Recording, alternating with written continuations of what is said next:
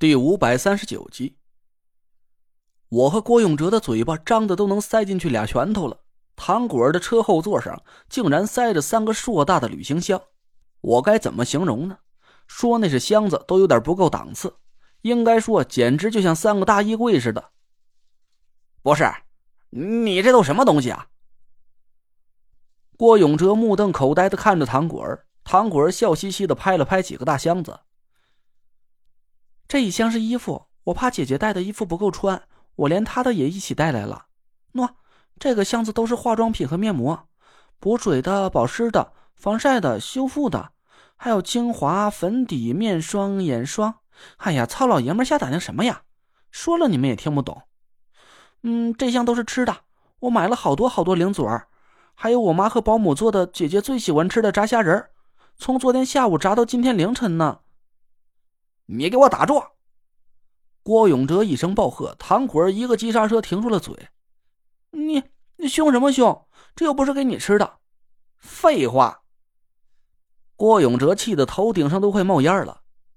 我说唐小妞，唐大小姐，您当咱这是出宫巡视江南呢？带这么三个大箱子，您是不是还打算雇几个力巴给您扛着呀？不是，这些都是平时要用到的呀。唐果儿委屈的辩解着：“吃的、穿的、用的，这不都得带着呀？还有啊，你看。”唐果儿还不知死活的从副驾驶上提下了一个超级大的挎包，我看了一眼，估摸着呀，能把我装进去都差不多了。自拍杆、自热水壶、咖啡、茶叶，还有口香糖，这是防狼喷雾。停！打住！打住！我求您！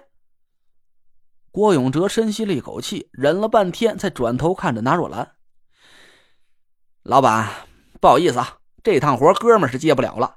哥们不想让这小妞给拖累死，您还是另请高明吧。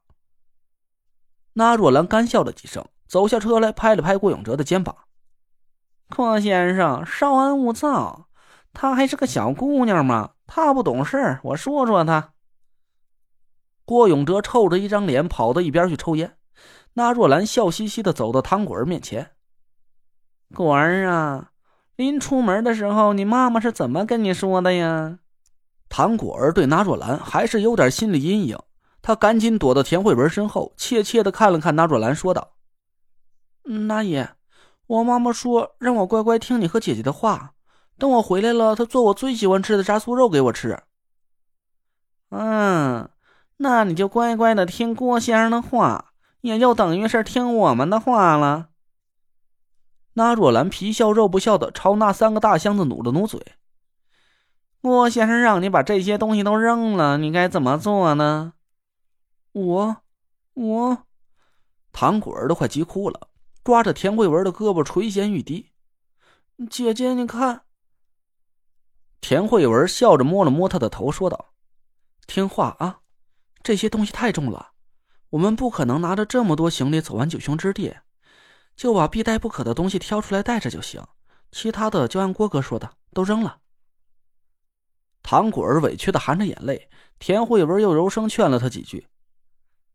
等咱从九雄之地回来啊，姐姐重新给你买，好不好？嗯，好。唐果儿这才破涕为笑，我松了口气，吃力的把三个大箱子从车上拽了下来。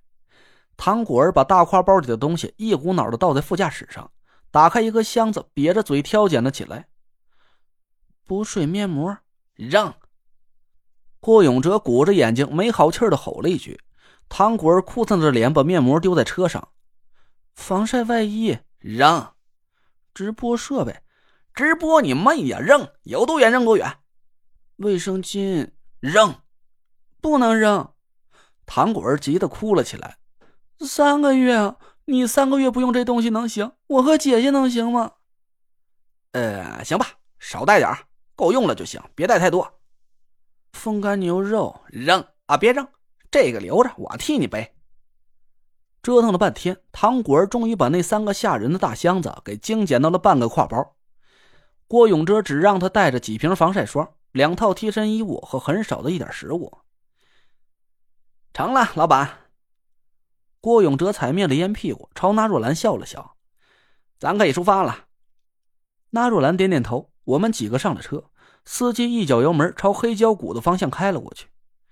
我在车上抓紧时间补了个觉。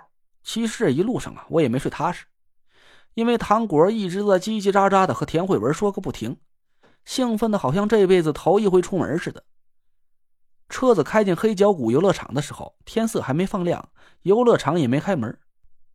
司机跑下去和门卫说了几句话，大铁门缓缓打开，司机开着车径直进了游乐场，朝后山的方向开去。我松了口气，还好这一次不用再步行走到后山了，不然这趟探险之路还没等开始，我估计就得耗尽体力趴窝了。凌晨五点左右，车子缓缓停在游乐场后山附近那块巨型广告牌前。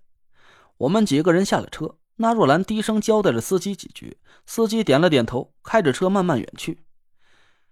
那若兰打开了广告牌上的暗门机关，我们几个人钻了进去，模模糊糊的看见广告牌后边堆着一大摞足有一米多高矮的五个背包。换装备，准备出发。那若兰锁好暗门，指了指地上的背包。郭永哲顺手提过一个，突然他愣了一下，把脸凑近背包仔细看了一下。还有鸟！郭永哲兴奋的低声喊了起来：“我去，老板，您可真是财大气粗！还整套装备都是鸟的，哥们玩了这么多年户外，这么贵的装备啊，只敢在做梦的时候想想。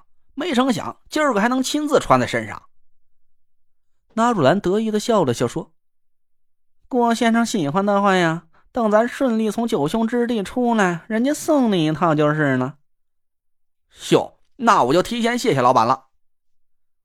郭永哲乐得嘴都合不上了，又送单反相机，又送户外装备的，这个老板跟的值。我们几个人笑了起来。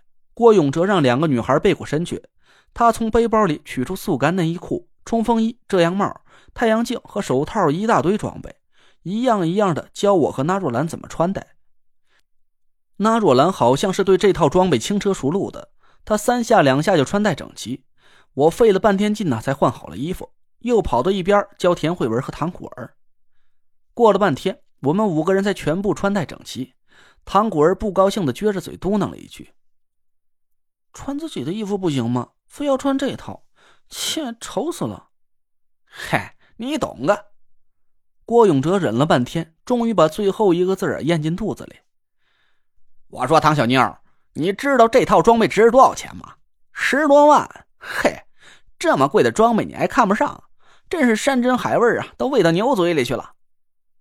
啊，这么贵？唐果儿不敢置信，瞪大了眼睛。霍永哲没再多说话，他从包里翻出三把刀来，反复看了一下，咧着大嘴啊，把其中一把插在后腰上。